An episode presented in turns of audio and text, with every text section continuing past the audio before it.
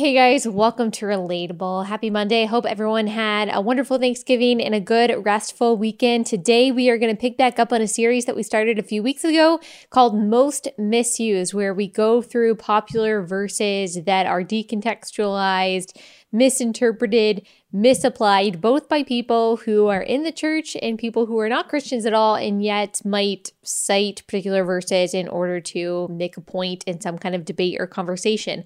One of those verses that is most commonly misused is Matthew 7 1, judge not that you be not judged. A couple weeks ago, we did Psalm 37 4, delight yourself in the Lord and he will give you the desires of your heart. We will do others in the future like Jeremiah 29 11, Philippians 4 13, as well well some others that have been suggested to me. But we are going to focus on this verse, Matthew 7 1. And what I'm going to say, it might surprise you no matter where on the theological spectrum you land. I might not land on this exactly where you've heard evangel- evangelicals land on this in the past, or, or maybe so. Maybe you've heard exactly everything of what I'm going to say today, but I do have critiques for how both liberal and conservative Christians interpret this verse. And when I say liberal and conservative, I don't necessarily mean political, I'm talking theological. So, on the liberal end of the theological spectrum, uh, this verse is typically used to excuse sin, to absolve Christians of the responsibility of discernment.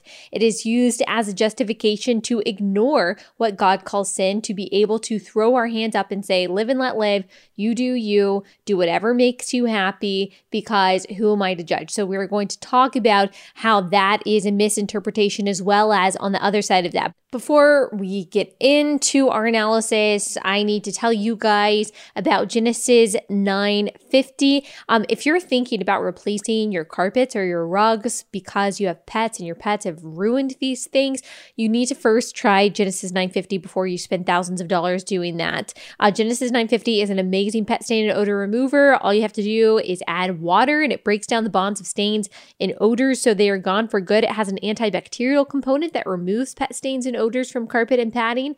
Um, it can be used in a carpet cleaning machine and it's green, so it's safe for your family if you've got little babies that are crawling around, and it's obviously safe for your pets. Uh, one gallon of industrial strength Genesis 950 can make up to seven gallons of cleaner. That's amazing. So a little bit goes a long way. Um, a larger ratio might, though, be required for old stains and odors, but it's still totally effective. And it's not just for carpets and rugs, it's also for bathrooms, kitchens, countertops, garage floors, all of that good stuff. So before you purchase new stuff, especially new carpets, you have to try Genesis 950. Uh, Genesis 950 is available on Amazon, but if you order a gallon direct on genesis950.com, you will receive a free spray bottle and discount using promo code BLAZE, B L A Z E. That is genesis950.com.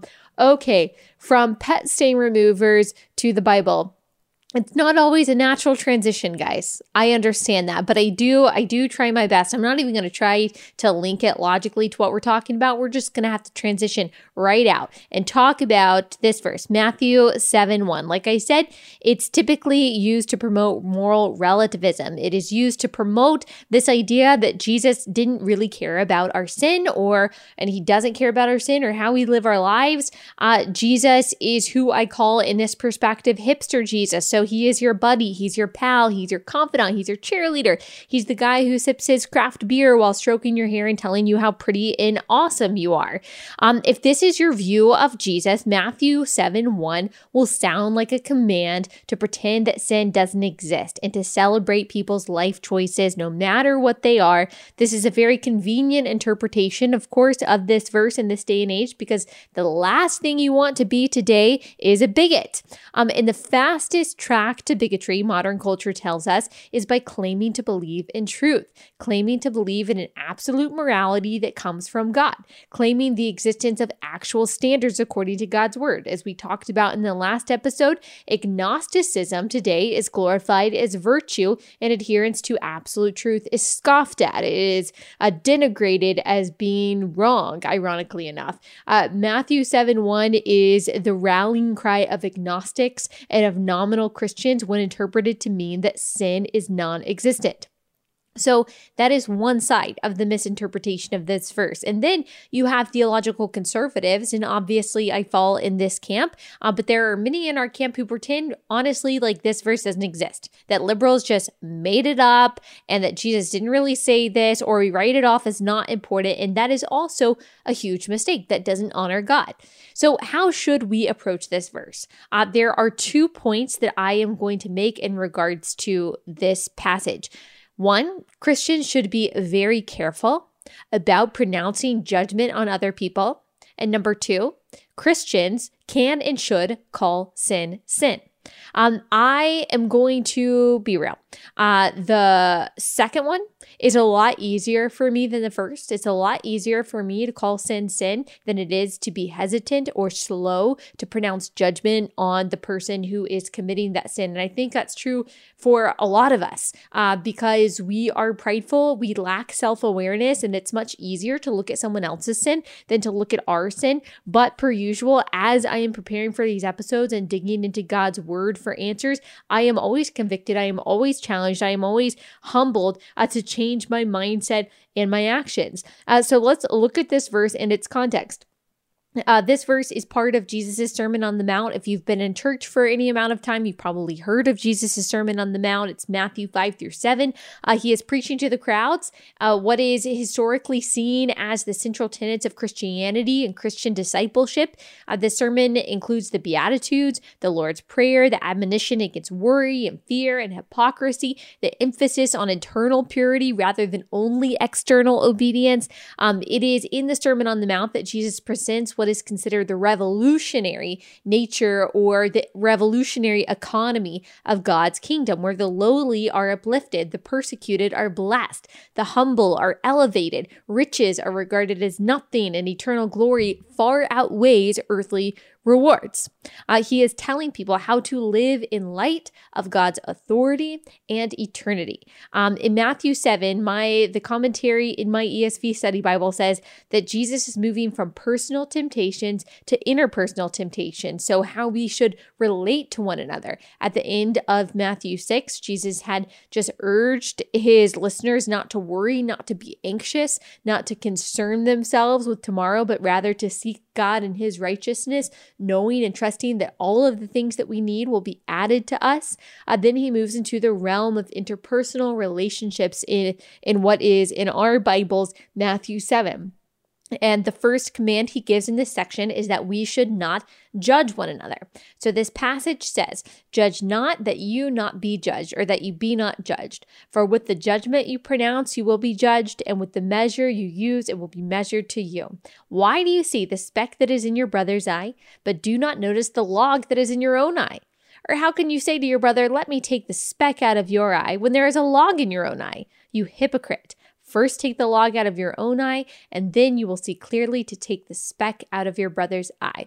Uh, the Greek word for judge here is kreno, so K R E no. And in this context, it means to express an opinion about a person or a thing, usually an unfavorable one. Um, in an absolute sense, the word kreno is used in the same way in John 8 16 when talking about his own judgment. So Jesus says, You judge according to the flesh. I judge no one, yet even if I do judge, my judgment is true. For it is not I alone who judge, but I and the Father who sent me. As an aside, uh, there Jesus is talking about his earthly ministry. He didn't come into the world to judge uh, or con- to condemn the world, but to save the world, as John 3:17 says. Though ultimately in the final judgment, he will judge the living and the dead, as Matthew 5:22 tells us. The word judge in the Greek in John 8:16 is the same kind of judge used in Matthew 7 1, which tells us that the judgment we are prohibited from doing in Matthew 7 1 is the kind that is final, absolute, and ultimately and totally unfavorable, a kind of judgment uh, that declares someone guilty before God. Jesus is clear. The standards we are holding others to are the standards that God will hold us to. Um, he goes on to say, Stop concerning yourself with other people's sin when you have sin in your own life. Stop pointing out the mistake someone is making when you're making the same and worse mistakes yourself. Um, if you want to talk about someone else's sin, First, acknowledge and repent of your own. Then you will be able to help your brother and sister turn from their own sin.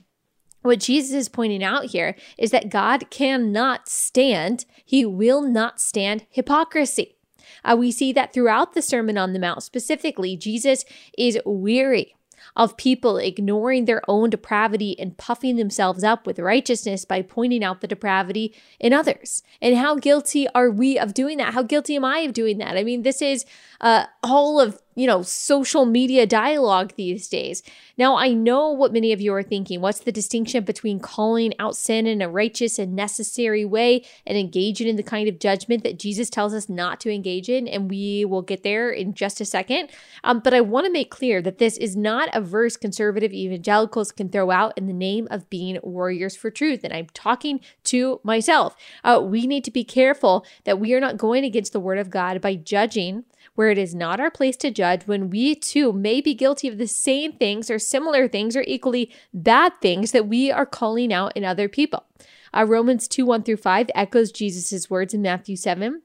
Now, Paul has just finished in Romans 1 uh, talking about God's wrath on the unrighteous and what unrighteousness looks like. Honestly, it sounds like he's talking about America in 2019. And then in chapter 2, uh, verses 1 through 5, he says, Therefore, you have no excuse, O man, every one of you who judges, for in passing judgment on another, you condemn yourself, because you, the judge, practice the very same things. We know that the judgment of God rightly falls on those who practice such things. Do you suppose, O man, you who judge those who practice such things and yet do them yourself, that you will escape the judgment of God? Or do you presume on the riches of his kindness and forbearance and patience, not knowing that God's kindness is meant to lead you to repentance? But because of your hard and impenitent heart, you are storing up wrath for yourself in the day of wrath when God's righteous judgment will be revealed.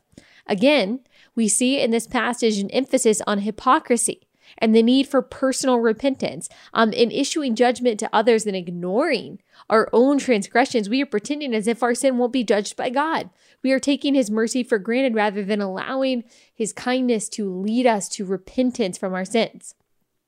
Just as Jesus in Matthew says, stop judging people for doing the same things that you're doing and instead repent of your own sins, God, through Paul and Romans 2, tells us the same thing.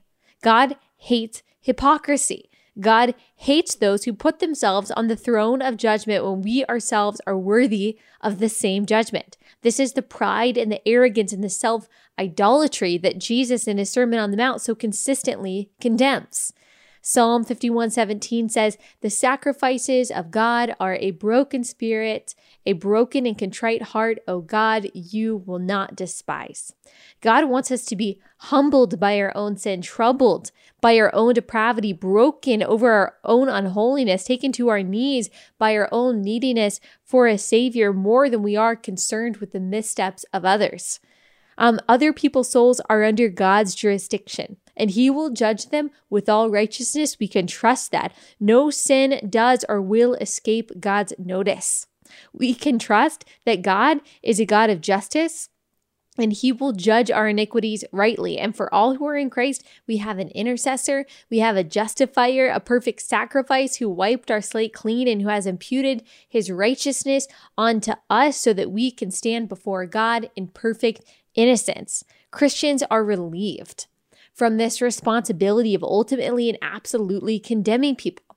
We instead get to focus our energy and efforts on our own hearts, working out our own salvation with fear and trembling, as Philippians 2:12 says. So when Miley Cyrus sings in her song, only God can judge us. She's actually right. She is correct about something. It is God's role to judge our eternal souls. Only God truly can see the heart. Only God is perfect, and therefore, only God can righteously judge others ultimately and absolutely. But the fact that God judges us is no comfort for the unbeliever. That is terrifying. That is not comfort. That is terrifying. That is scary. That is fear inducing. Uh, because why does God judge others? Because God cares about sin. So the depiction of hipster Jesus as a live and let live moral relativist is unbiblical, it is blasphemous, and it leads people straight to hell. Uh, if Jesus did not care about our sins, he wouldn't have endured a brutal death on the cross to pay for them. If Jesus didn't care about our sins, he wouldn't have come to earth at all. He could have just issued some decree that said, hey, be nice to people and do what makes you happy. But he didn't. Uh, he left his throne in heaven, lived a life that he didn't have to live, and died a death that he didn't deserve to die because sin matters. Because sin has an eternal effect on our soul. Because our sin condemns us justifiably to hell. God loved us so much that he offered in Christ a permanent, sufficient sacrifice for our sin so that we could be saved from hell, so that we could be reconciled to him and worship him in spirit and his truth for his glory and our good. If sin doesn't exist, then neither does grace, neither does redemption, neither does salvation. Sin made us spiritually dead, and Christ has made us spiritually alive. Both Romans 2 and Matthew 7 say that there will be judgment one day. So we can't even read these verses that tell us not to judge other people in absolution without also reading that God will judge us. We can't read these verses without also reading the call to repent from our sins. Romans 6 12 through 13 says this let not sin therefore reign in your mortal body to make you obey its passions. Do not present your members to sin as instruments for unrighteousness, but present yourselves to God as those who have been brought from death to life, and your members to God as instruments for righteousness. If we are to not let sin reign in our moral body, if we are to live holy lives, we have to be able to discern what sin is. Uh, how do we discern what sin is? By reading God's word. If you'd like a solid list of some of the things that God finds detestable, all you have to do is read Romans 1. 2 Timothy 3:16 says this, a lot of you know this verse, all scripture is breathed out by God and profitable for teaching, for reproof, for correction and for training in righteousness. We use the word of God to tell us what sin is and what righteousness is. We have to be able to distinguish between good and bad to live the lives that God that God has called us to live. Uh, first uh, John 2 1 through 6 says this My little children, I am writing these things to you so that you may not sin. But if anyone does sin, we have an advocate with the Father, Jesus Christ the righteous. He is the propitiation for our sins, and not for ours only, but also for the sins of the whole world. And by this we know that we have come to know him if we keep his commandments. Whoever says, I know him, but does not keep his commandments is a liar, and the truth is not in him. But whoever keeps his word, in him truly the love of God is perfected. By this we may know that we are in him. Whoever says he abides in him ought to walk in the same way in which he walked. In Matthew 12, Jesus says to the scribes and to the Pharisees, either make the tree good and its fruit good, or make the tree bad and its fruit bad, for the tree is known by its fruit. So we have a very good indication of who follows Jesus by how they live their life. That doesn't mean that we have the power to condemn people to hell. This doesn't mean that we write people off as hopeless. This doesn't mean that we see ourselves certainly as any better than anyone else. This does mean that we are able to say what sin is and to show people a better way in Christ. Uh, but for those who bear the name of Christian and continue knowingly uh, and unrepentantly in sin, we do, we are called to draw a line in the sand. 1 Corinthians 5 9 through 12 says this um, I wrote to you in my letter not to associate with sexually immoral people, not at all meaning the sexually immoral of this world or the greedy and swindlers or idolaters, since then you would have to go out of the world. But now I am writing to you not to associate with anyone who bears the name of brother, if he is guilty of sexual immorality or greed, or is an idolater, reviler, drunk drunkard or swindler not even to eat with such a one. For what do for what have i to do with judging outsiders? Is it not those inside the church whom whom you are to judge? God judges those outside. Purge the evil person from among you. Those within the church who bear the name of Christ, whose fruit isn't indicative of a tree rooted in Christ, we are to acknowledge their sin and we're not to excuse it in the name of inclusivity. That is not an excuse for hypocrisy. We are still called to assess our own sin before and even more than we assess the sins of others. Remember, Jesus said uh, we need to remove the log from our own eye before we can help our brother or sister remove the speck from theirs. But this is also a call away from apathy and moral relativism. Uh, the only way to strike this balance is through utter and total and continual humility and awareness of our station before God and our allegiance to live a life that pleases Him, not to earn our salvation, but because of salvation. So the point is this Christians are supposed to care about sin, and there is a place for righteous anger. We can look at the evil that happens in the world, and we can say that's wrong. That breaks God. That breaks God's heart. Uh, that is sinful. Satan is a part of that, whatever it is, whether it's abortion or terrorism or sex slavery, of course. We can call those people what they are evil. And we can read Psalm 37 and we can know that God is going to be rid of them, that we are going to look around one day. The faithful are going to look around and they're going to see that the evildoer is no more. That's the day that we are looking forward to. But uh, again, that does not justify arrogance, that doesn't justify pride, that doesn't justify us uh, absolutely and totally condemning people simply because that's not our place. And so it's very difficult, especially in this whole political media world, social media, where cancel culture is rampant really on both sides of the aisle, where it's so easy to point fingers. And again, talking to myself here, it's so easy um, to pretend like we're perfect and to point out the things in other people that we don't think are true in our own lives, but really it's typically because we're not looking hard enough. Now, I still will stand by the fact that it's okay to point out false teaching. In fact, I think it's incumbent upon Christians to point out false teaching, to point out lies, and to say, okay, here's a lie, but this is true. This does not mean, as I've talked about on this podcast before, disagreeing with someone or calling out something that isn't true or simply saying what you believe is not a personal attack on the author, on the speaker, on the tweeter, whoever is calling it out. Um, that does not mean that we are condemning their souls to hell. That doesn't mean that we're saying that we don't have any sin or, you know, anything in our lives that we need to repent from. But it is saying, hey, here's this popular thing that this person said, here's this lie that's being perpetuated, and here's the truth of the word of God.